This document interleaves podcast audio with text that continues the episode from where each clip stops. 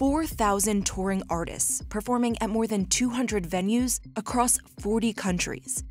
98 million fans buying 500 million tickets to 40,000 concerts each year. That's Live Nation Entertainment, composed of Live Nation, a live entertainment promoter and venue operator, and Ticketmaster, a ticketing platform.